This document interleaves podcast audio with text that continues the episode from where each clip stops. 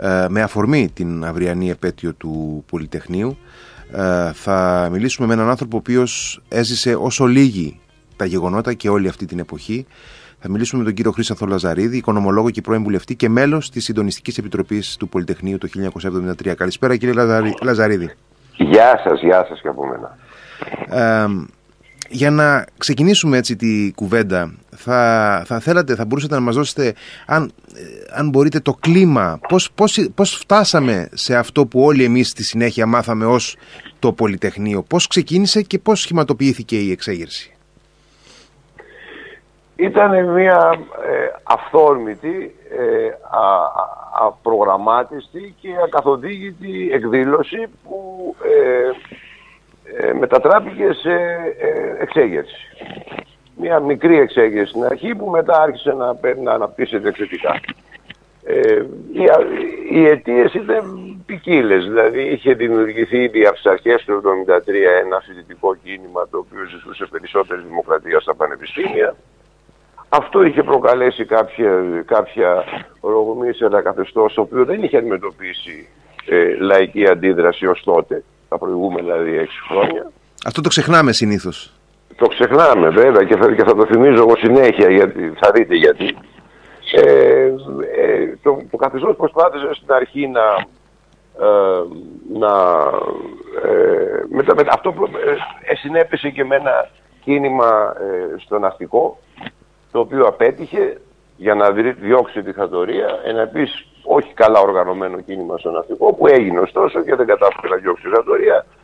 Ε, είχαμε ένα δημοψήφισμα, ένα, το δεύτερο δημοψήφισμα αλλαγής συντάγματος που έκανε το, καθεστώς, το δικτατορικό καθεστώς και με το οποίο κατήργησε τη Βασίλεια και ίδρυσε προεδρική δημοκρατία ε, υπό τον ε, δικτάτορα Παπαδόπουλο, ο Πρωθυπουργός μεταφίδησε σε, σε, σε πρόεδρο της Δημοκρατίας και ο οποίος ε, προσέλαβε τον Μαρκεζίνη, έναν παλαιό πολιτικό στην Ελλάδα, ε, για να κάνει εκλογές.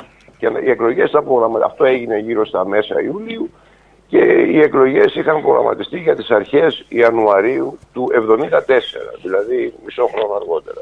Σε αυτές τις εκλογές ωστόσο δεν είχε δεχτεί να συμμετάσχει σχεδόν κανένα από τα πολιτικά κόμματα που ήταν σε αναστολή επί έξι χρόνια λόγω λόγω της δικτατορίας. Δηλαδή η ΕΡΕ, η Ένωση Κέντρου κλπ. Μάλιστα. Ε, και η ΕΔΑ. Η ΕΔΑ και, η ΕΔΑ. Η ΕΔΑ και το Κουκουέ Εσωτερικού είχαν πει ότι οι προποθέσει μπορούσαν να συμμετάσχουν, αλλά για αυτούς δεν ήταν ανοιχτό το καθεστώς. Το καθεστώς έλεγε θα κάνουν εκλογές, αν αριστερά θα είναι απ' έξω. Οι, αυτοί που, στους οποίους απευθυνόταν η πρόσκληση Μαρκεζίνη και Παπαδόπουλου πλέον, ε, είχαν αρνηθεί να συμμετάσχουν σε εκλογές που θα τις διοργάνωνε το καθεστώς. Δηλαδή αυτοί οι οποίοι τους είχαν θέσει εκτός νόμου τόσο καιρό. Είχαμε λοιπόν ένα πολιτικό κενό. Η δικτατορία ήθελε να νομιμοποιηθεί και αυτοί που θα έπρεπε να την νομιμοποιήσουν με τη συμμετοχή τους δεν δεχόντουσαν. Είχαμε ένα δεύτερο πολιτικό κενό γιατί εκείνο τον καιρό η, η δικτατορία προσπαθώντας να αλλάξει την εικόνα της είχε αρχίσει να παίρνει αποστάσεις από τους Αμερικανούς. Τότε έγινε ένα σημαντικό περιφερειακό γεγονός, ο πόλεμος του Γιώργη στην ε, στην ε, Μέση Ανατολή όπου οι Αμερικανοί ζήτησαν η Ελλάδα να συμμετάσχει σε μια, να δεχτεί να φιλοξενήσει μια αερογέφυρα τροφοδοσίας του Ισραήλ και η Ελλάδα το αρνήθηκε. Και επιπλέον τις επόμενες μέρες να το Πολυτεχνείο, δηλαδή στις 18 Νοεμβρίου του 1973 ήταν προγραμματισμένη μια ιστορική επίσκεψη για πρώτη φορά θα έρχονταν αρχηγός κομμουνιστικού κράτους ο, της Ρουμανίας, ο Νικολάου Τσαουσέσκου, για επίσημη επίσκεψη στην Ελλάδα, νομιμοποιώντας και τη δικτατορία και η οποία είχε βγει από το Συμβούλιο Ευρώπης, για να φανταστείτε, και ξαφνικά θα την νομιμοποιούσε ένας κομμουνιστής ηγέτης στην Ελλάδα. Ε, θα νομιμοποιούσε και το, και το καθεστώς βέβαια, αλλά και το πείραμα Μαρκεζίνη. Σε αυτό το πολιτικό κενό λοιπόν, ε, όπου πολλοί προσπαθούσαν να βοηθήσουν την δικτατορία να μεταξελιχθεί σε κάποια λιγότερο, πιο πολύ ελεγχόμενη εντός εισαγωγικών δημοκρατία και πολλοί βάζαν πλάτες ε, έγινε αυτό το, έγινε, υπήρχε μια ελ, ελα, ελάσσονος σημασίας διαφωνία με τον νέο Υπουργό Παιδείας τον Φεράπο τότε ο οποίος έλεγε ότι ε, ξέρω ότι θέλετε οι φοιτητές να κάνετε δημοκρατικές εκλογές στους συλλόγους σας αλλά περιμένετε να γίνει πρώτα οι εκλογές οι συνολικές και μετά θα γίνετε εσείς ε, και στο μεταξύ να μπουν αριστείλην οι, οι καλύτεροι, κλείνοντας το μάτι και στους φοιτητέ, αφού οι καλύτεροι είναι δικοί σας, ρε παιδιά, τι πρόβλημα έχετε. Και εμείς τότε το αρνηθήκαμε αυτό. Και είπαμε, Όχι, η δημοκρατία δεν πάει αριστείλην, πάει με εκλογές και θέλουμε εκλογές. Και από αυτή την αντίρρηση ε, ξεσπάσανε οι γενικές συνελεύσεις όλες τις σχολές ε, της Αθήνας αλλά και, τον, και της Πάτρας και της Θεσσαλονίκης και, και των Ιωαννίνων τότε δεν υπήρχαν αλλού δεν υπήρχαν στην Κρήτη ας πούμε πανεπιστήμια mm-hmm. ναι, ναι, ναι. και ε, εισπράξαμε ένα όχι με την κυβέρνηση Μαρκεζίνη πλέον δεν δεχόταν να κάνει πίσω σε αυτό που μας είχε προτείνει και μαζεύτηκα και εμείς κατεβάσαμε τους φοιτητές από τη νομική στο Πολυτεχνείο για να ακουγόμαστε περισσότερο και έτσι ξεκίνησε περίπου η κατάληψη σχεδόν ε, ε, κατά λάθος. Ε, η οποία κατάληξη όμως με το που πήγαμε εκεί άρχισε ο κόσμος να μας βλέπει με ενδιαφέρον, να μας συμπαραστέκεται και εμείς σκεφτήκαμε να κάνουμε κατάληξη μέχρι να γίνει και αυτό το αίτημά μας. Είπατε, είπατε ότι οι φοιτητές ε, από άλλες σχολές ε, που ξέρουμε ναι. ότι είναι διασπαρμένες στο κέντρο συγκεντρώθηκαν στο, στο Πολυτεχνείο γιατί ε, προφανώς λόγω της, της θέσης του πάνω στην Πατησίων είχε μεγαλύτερη απήχηση. απήχηση έτσι. Όταν κάναμε για να φανταστείτε την κατάληψη της νομικής μερικούς έξι μήνες πριν, ξέρω, το Μάρτιο του πότε είναι, ναι, ε, 7 μήνες πριν, 8 μήνες πριν, ε, έπρεπε να βγούμε στην ταράτσα και να φωνάζουμε για να μας ακούει το κέντρο. Ενώ στο Πολυτεχνείο με το που φωνάζαμε συνθήματα παρέλει όλο το, όλο το κέντρο. Τότε η Αθήνα ήταν λίγο διαφορετική από ό,τι είναι τώρα. Ε, εν πάση περιπτώσει μαζευτήκαμε εκεί ε, και ήρθαν φοιτητές, βασικά κατεβήκαμε φοιτητές από τη νομική, εγώ στην νομική ήμουνα τότε, ε, παρασύραμε και τους φοιτητές, όχι παρασύραμε, μαζί μαζέψαμε και τους φοιτητές από το χημείο, δηλαδή τους τη φυσικομαθηματική κατεβαίνοντας της Σόλωνος. Μπήκαμε στην, ε, στο Πολυτεχνείο από τη Στουρνάρα.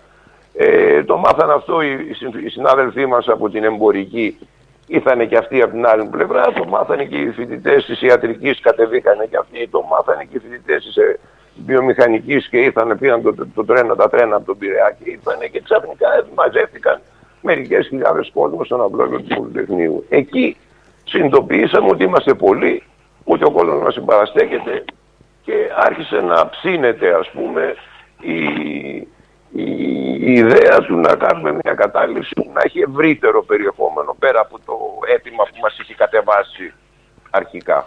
Άρα το πρώτο, ε. το πρώτο ουσιαστικό που πρέπει να κρατήσουμε είναι ότι πραγματικά ήταν μια κατάσταση η οποία ήταν δυναμική, εξελίχθηκε. Ακριβώς, ε... ακριβώς.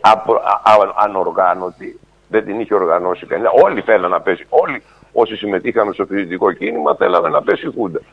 Αλλά ε, πρώτον αυτοί δεν ήμασταν και πάρα πολλοί, ακόμα. Και δεύτερον ε, δεν είχαμε ε, συμφωνήσει ότι θα πέσει η Χούντα μέσα από την άρνησή μας να δεχτούμε ένα δευτερεύον ε, μια, μια, ε, μέσα από την άρνηση της κυβέρνησης να ικανοποιήσει ένα δευτερεύον ε, έτοιμα δικό μας. Είναι σημαντικό αυτό γιατί είναι, είναι ένα από τα στοιχεία ε, της ε, ένθεν κακήθεν μυθολογίας που έχουν ακολουθήσει. Δηλαδή, διάφορα συνωμοσιολογικά σενάρια για το ποιος ήταν από πίσω, ποιος το υποκίνησε, ποιος... Κοίταξε, ε, αυτή τη στιγμή πολλοί θέλανε να, να πετύχει το καθεστώς τότε. Και εμείς το, το χαλάσαμε αυτό, γιατί εμείς με το που αρχίσαμε να σκεφτόμαστε θα κάνουμε ε, εξέγερση για να πέσει κούντα, το πρώτο πράγμα που αντιληφθήκαμε είναι ότι αυτό θα χαλάσει την, ε, το πείραμα Μαρκεζίνη. Τουλάχιστον τόσο μυαλό είχαμε, δηλαδή εγώ ήμουν 19 ετών τότε ε, και εγώ και ήμουν ο μικρότερος συμπαθητός συντονιστή, αλλά και εγώ και όλοι οι συναδελφοί μου αυτό το είχαμε καθαρό. Να προσέξτε τώρα κάτι. Ε, μέσα εκεί αφού μιλάτε για μυθολογία, να σας βοηθήσω. Είναι μύθος και αυτό το πράγμα. Ε, μάλλον, όλοι αυτοί που επέρονται εκ των υστέρων για το Πολυτεχνείο και βάζουν στεφάνια κάθε, ε, κάθε τέτοια μέρα, κάθε χρόνο, δεν είχαν καμία σχέση. Καμία σχέση. Εννοώ για τον πολιτικό κόσμο της εποχής εκείνης, έτσι. Και τους επιγόνους του που σήμερα είναι συγκινημένοι και βάζουν στεφάνια. Καμία σχέση. Δεύτερον, η αριστερά, η οποία ε, ε, υιοθετεί, ας πούμε, διεκδικεί και την πατρότητα του Πολυτεχνείου, ήταν απούσα. Το μέρη, και να σας τα πω και πολύ, εγώ τα έχω γράψει και όλα τα έχω πει, δεν βρεθεί κανένας να μου πει. Άλλωστε υπάρχουν και στοιχεία το ότι υπάρχει και ο τύπος της εποχής, ο τύπος της αριστεράς που το πιστοποιεί. ο με, η ΜΕΝ, το ΜΕΝ Κουκουέλη τους πήρε και τους έβγαλε όλους τους δικούς του από την πρώτη μέρα, τους έδωσε σε όλους εντολή να φύγουν, πολλοί μείνανε βέβαια. Ε, υπήρχε το κουκουέ εσωτερικού το οποίο δεν μας είπε να βγούμε, εγώ ήμουν κουκουέ εσωτερικού τότε, ήμουν στο Ρίγα Φεραίο, δεν μας είπε να βγούμε αλλά μας είπε προσέξτε τους προβοκάτορες, λες και δεν το ξέραμε εμείς, ε, μας άφησε καθοδήγητους εν πάση περιπτώσει, δεν είχαν να πούν και τίποτα άλλο οι άνθρωποι. Δηλαδή αυτό, αυτό καταλάβαιναν, όλοι, όλοι μας ευνηδίασε αυτό που γινόταν. Ε, το ΠΑΚ, δηλαδή ο προβάτορας του ΠΑΣΟΚ, καμία σχέση, άνευ, καμία, και το ΠΑΚ και η Παναρμόνια που ήταν η νόμιμη, η νόμιμη οργάνωσή τους, είχαν ελάχιστη, καμία επιρροή.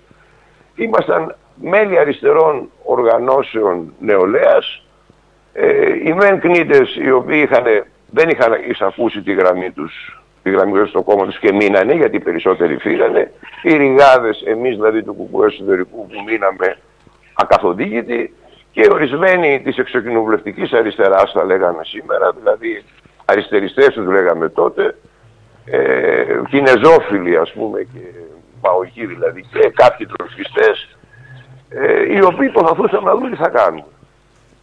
Ε, αυτό είναι ένα στοιχείο που να το θυμάστε αυτό. Όλοι οι άλλοι, όλοι αυτοί που κλαίνε και χτυπιούνται και εμείς το κάναμε και τώρα δικαιώνεται ο αγώνας μας και όχι δεν έχει δικαιωθεί ακόμα ε, ε, αναφέρονται σε ένα φαντασιακό γεγονός, όχι σε αυτό που έγινε, από το οποίο ή ήταν απόντες πολιτικά ή αν ήταν παρόντες σαν φυσικά πρόσωπα, ε, δεν είχαν καμία ε, γραμμή συμμετοχής πολιτική. Ο καθένας αυτενεργούσε και όλοι αυτό σχεδιάζαμε.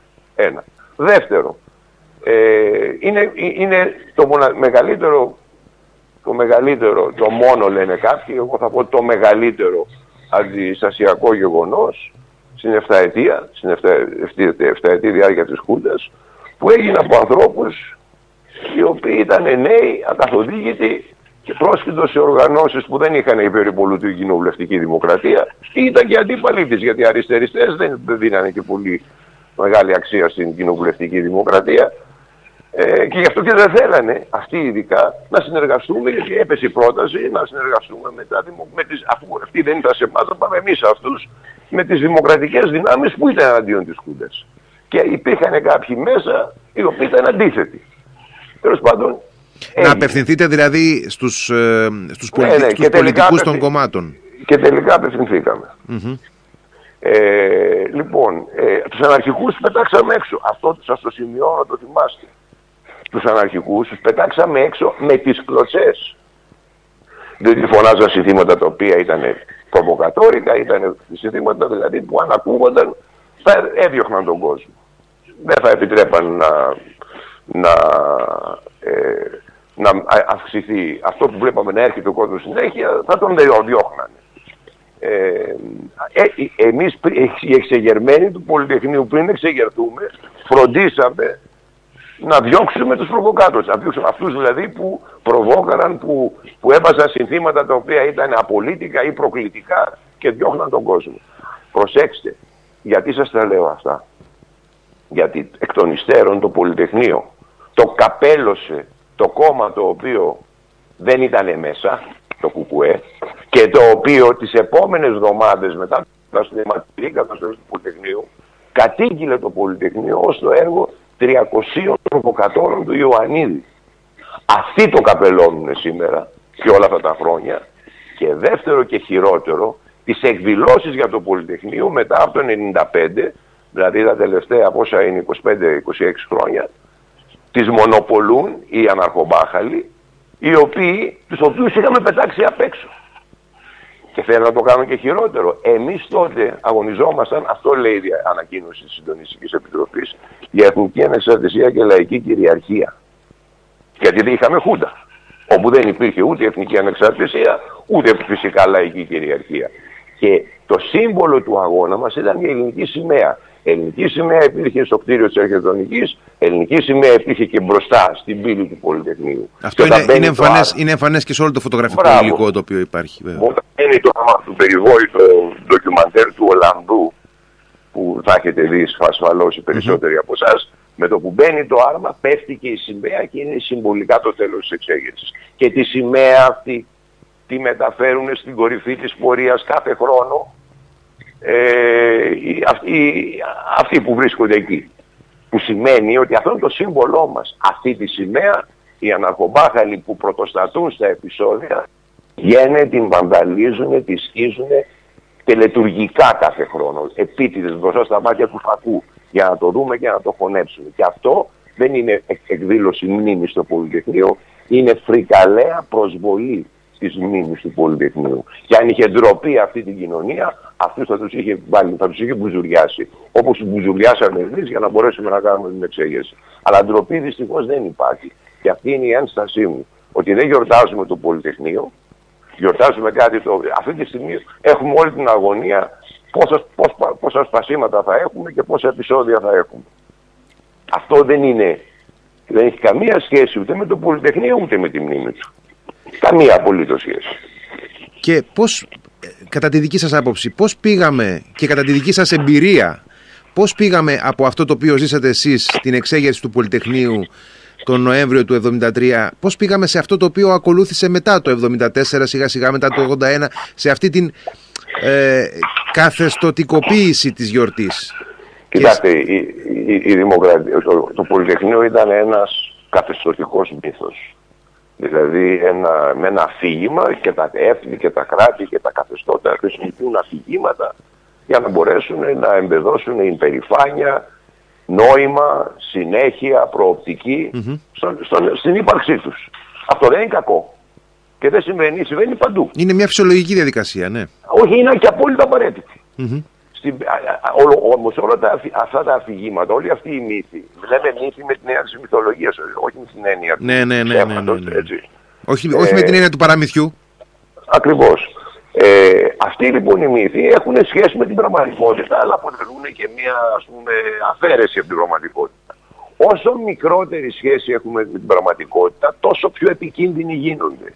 Και όταν γίν, αντιστραφούν, και στην περίπτωση του Πολυτεχνείου έχουμε αντιστροφή της πραγματικότητας, αφού οι μεγάλοι απόντες γίνονται τώρα οι, οι, οι πρωτοστάτες, αφού οι φευγάτοι γίνονται τώρα οι ήρωες. Όσο πιο πολύ αντιστροφή έχουμε, αφού τα σύμβολά μας τα κουρελιάζουν. Όσο πιο αντιστροφή έχουμε της πραγματικότητας, τόσο περισσότερο το νόημα αυτού του μύθου ακυρώνεται. Λοιπόν, αυτό έγινε, ενώ στην αρχή ο μύθος αυτός λειτουργούσε μια χαρά, δηλαδή δεν ξέρω πόσο ετών είστε. Είμαι 42. Ε, εμείς είστε μικρούλης. Ε, θα θυμάστε ότι τα πρώτα χρόνια της μεταπολίτευσης στις επαιτίους του Πολυτεχνείου κατέβαιναν για γενναία φάση. Κατέβαιναν λιριάδες κόσμος, νέοι, γέροι, ενήλικοι, mm-hmm. οι πάντες και, και συμμετείχαν σε μια πανηγύρι δημοκρατίας. Ε, αυτό λειτουργούσε γιατί, γιατί το Πολυτεχνείο, ξέρετε, ήταν ε, λυτρωτικό για έναν κόσμο που ξέπραινε τις τύψεις του για την αντίσταση που δεν έκανε. Όταν εμείς κάναμε στο φοιτητικό κίνημα και πριν το Πολυτεχνείο και αμέσως μετά στην παρανομία, ψάχαμε να βρούμε σπίτια να μας κρύψουν και δεν μας κρύβανε. Δεν μας κρύβανε γιατί φοβούνταν οι άνθρωποι, δηλαδή όχι. Αλλά πάντως η μαζική αντίσταση του ελληνικού λαού κατά τη σπουδάση δεν υπήρξε. Οπότε το να πανηγυρίζουν το Πολυτεχνείο ήταν μια φαντασιακή συμμετοχή σε μια αντίσταση στην οποία, η οποία δεν έγινε και το πάντων δεν συμμετείχαν.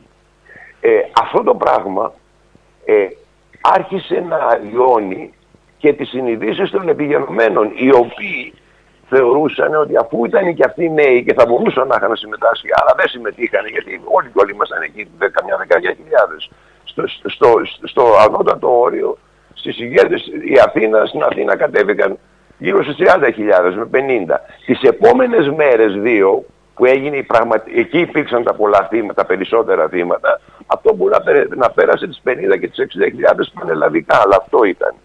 Δεν ήταν παραπάνω. Αυτό, όλοι λοιπόν είχαν αυτή την ηλικία αλλά δεν συμμετείχαν, άρχισαν να θεωρούν σε αυτούς τους ήρωες και να φέρουν και να το εξαργυρώσουν μετά. Και ξαφνικά άρχισαν να ανέχονται πράγματα εν ονόματι του Πολυτεχνείου και του μύθου του που είχε γίνει ψέμα, του ψέματος του Πολυτεχνείου, άρχισαν να, να, να έχουν μειωμένα ανακλαστικά αντίσταση στη στρέβλωση. Και γι' αυτό βλέπετε ότι αυτοί που όντως συμμετείχαν τότε ε, ή, δεν μιλ, ή δεν μιλήσανε ή όταν μιλήσανε τους ε, διαδοστήνανε διαγράφηκαν από τα κόμματά τους οι περισσότεροι. Όσοι μεταμπήκαμε σε κόμματα, διαγραφήκαμε. Ε, ή τουλάχιστον δεν πάψαμε να φωνάζουμε, αλλά ως φωνές βοόντων διερήμου, ότι παιδιά δεν έγιναν έτσι τα πράγματα και παρατάτε μας και εσείς με το πότε δικαιώνεται ο αγώνας, στον οποίο εσείς δεν συμμετείχατε να δώσουμε εμείς ποιος ήταν ο αγώνας και αν δικαιώθηκε. Θέλω να σας πω δηλαδή ότι όταν ε, ξεκινάς με ψέμα, όταν ξεκινάς με υπερβολή θα καταλήξεις στο ψέμα. Όταν δέχεσαι ένα πράγμα να αλλοιώνεται, τελικά θα, αντιστα... θα αναποδογυρίσει και θα σε φάει. Δεν αντιστάθηκαν, αυτό που σας είπα δεν υπάρχει ντροπή. Δεν αντιστάθηκαν οι... αυτοί που έπρεπε. Η ταγή. Εμείς αντισταθήκαμε όσο μπορούσαμε. Εντάξει, τι θέλετε να κάνουμε τώρα, να βάλουμε φωτιά να τα κάψουμε όλα, επειδή κάποιοι αλλίωναν το νόημα της εξέγερσής μας. Και να σας πω και ένα τελευταίο. Το Πολυτεχνείο είναι μια σημαντική εκδήλωση νεολαίας, ένα έρωτας, νεανικός έρωτας ελευθερίας. Ένα ξέσπασμα. Πολύ ωραίο, πολύ καλό, δεν είναι το μόνο και δεν είναι το σπουδαιότερο. Γιατί γιορτάζουμε το Πολυτεχνείο και δεν γιορτάζουμε, ας πούμε, για παράδειγμα, τη μεγάλη αντικατοχική εκδήλωση 40, τον Μάρτιο του 1943 που σταμάτησε την εθνική επιστράτευση, την, την ε, πολιτική επιστράτευση που θέλουν να κάνουν τα ναζιστικά, να, ναζιστικές αρχές και να πάρουν δεκάδες ή εκατοντάδες χιλιάδες Έλληνες που να τους πάνε στη Γερμανία να δουλεύουν, να δουλεύουν εργάτες. Ε, και, και σε άλλες χώρες έγινε και αυτό το πράγμα στην Ελλάδα δεν έγινε γιατί υπήρξε μια μαζική εξέγερση εναντίον του. Σκοτωθήκανε δεκάδες άτομα εκείνη την ημέρα, το Μάρτι, 1η Μαρτίου νομίζω είναι ε, του, του, του 43. Δεν το, δεν το ξέρει κανένας. Τον ίδιο χρόνο, τον Ιούλιο, έγινε άλλη παλαϊκή εξέγερση στην Αθήνα ενάντια στην ενσωμάτωση της Ανατολικής Μακεδονίας στη Βουλγαρία. Ε, και εκεί σκοτωθήκανε πάρα πολλοί άνθρωποι. Ποιος το ξέρει αυτό; Το 55 έγινε και το 58 έγιναν μεγάλα συλλαλητήρια στην Αθήνα και στη Θεσσαλονίκη. Για την Κύπρο. Για την Κύπρο και σκοτωθήκανε και άνθρωποι. Και μάλιστα το πιο δραματικό ήταν την παραμονή την, την, την ημέρα της, του απαγωνισμού του τον Καραολί και Δημητρίου. Και ναι. εκεί έγινε της τρελής. Δεν το ξέρει κανένας αυτό. Ε, και ξαφνικά ξέρουμε το Πολυτεχνείο που σαν γεγονός ήταν ένα σημαντικό γεγονός, αλλά εν πάση περιπτώσει ήταν υποδέστερο σε δόξα, σε, σε πάθος, σε δράμα, σε έπος, σε ό,τι θέλετε. Ήταν σημαντικότερα αυτά που, από το Πολυτεχνείο, το οποίο δεν έπαιξε τον ρόλο του, γιατί συμβολίζει την εγκαθίδρυση της δημοκρατίας, το οποίο είναι σημαντικό. Μην το υποτιμούμε. Κοινοβουλευτισμό ε, είχαμε προσπαθήσει να δημιουργήσουμε στην Ελλάδα από την παλιγενεσία, από το 21, από το 22, από το 24, με τις τρεις εθνοσυνελεύσεις. Ε, δεν, δεν τα καταφέραμε. Το πολεμήσαμε ξανά το, ε, το 43, το 1843 εννοώ, το πολεμήσαμε ξανά ο Τρικούπης, μετά ο Ελευθέριος Βενιζέλος, που είναι ο, ο, ο πατέρας, είναι ένας από τους πατέρες του ελληνικού έθνους, είναι και δικός σας εκεί από την Κρήτη, αλλά είναι δόξα όλων των Ελλήνων. Το προσπάθησαν πολύ, αλλά η πρώτη φορά που εγκαθιδρύθηκε η κοινοβουλευτική δημοκρατία και συνέχισε αδιατάρακτη ήταν από το 73, 74 δηλαδή και έχει ως αναφορά το 73 ε, και το καταλαβαίνω αυτό. Ε, αυτό έδωσε μια υπερβολικά μεγάλη έγκλη στο Πολυτεχνείο την οποία αντί να τη διαφυλάξουν την αμαυρώσαν και την αμαυρώνουν κάθε χρόνο. Με μια φράση ε, για να κλείσουμε τι θα μπορούσατε να πείτε ως μήνυμα στα παιδιά που, ε, που, που, μεγαλώνουν τώρα και σιγά σιγά θα μπουν και αυτά στη, στη βιοπάλη, στη, στην κοινωνία ε, που γνωρίζουν το Πολυτεχνείο και εκείνη την εποχή μόνο μέσα από όσα ακούνε στο σχολείο ή στην καλύτερη περίπτωση από όσα διαβάζουν σε κάποια βιβλία. Κοιτάξτε, εγώ τότε είπα, εγώ ήμουν από αυτούς που γράψαμε τότε στο ελληνικό λαό, Εθνική Ανεξαρτησία, Λαϊκή Κυριαρχία, κρατώντας την ελληνική σημαία. Ε, τώρα 48 χρόνια αργότερα λέω στα παιδιά ακριβώς το ίδιο. Εθνική ανεξαρτησία, λαϊκή κυριαρχία και τη σημαία ψηλά. Καλό βράδυ κύριε Λαζαρίδη, σας ευχαριστώ πάρα πολύ για τη συζήτηση. Να, να είστε καλά. Γεια σας.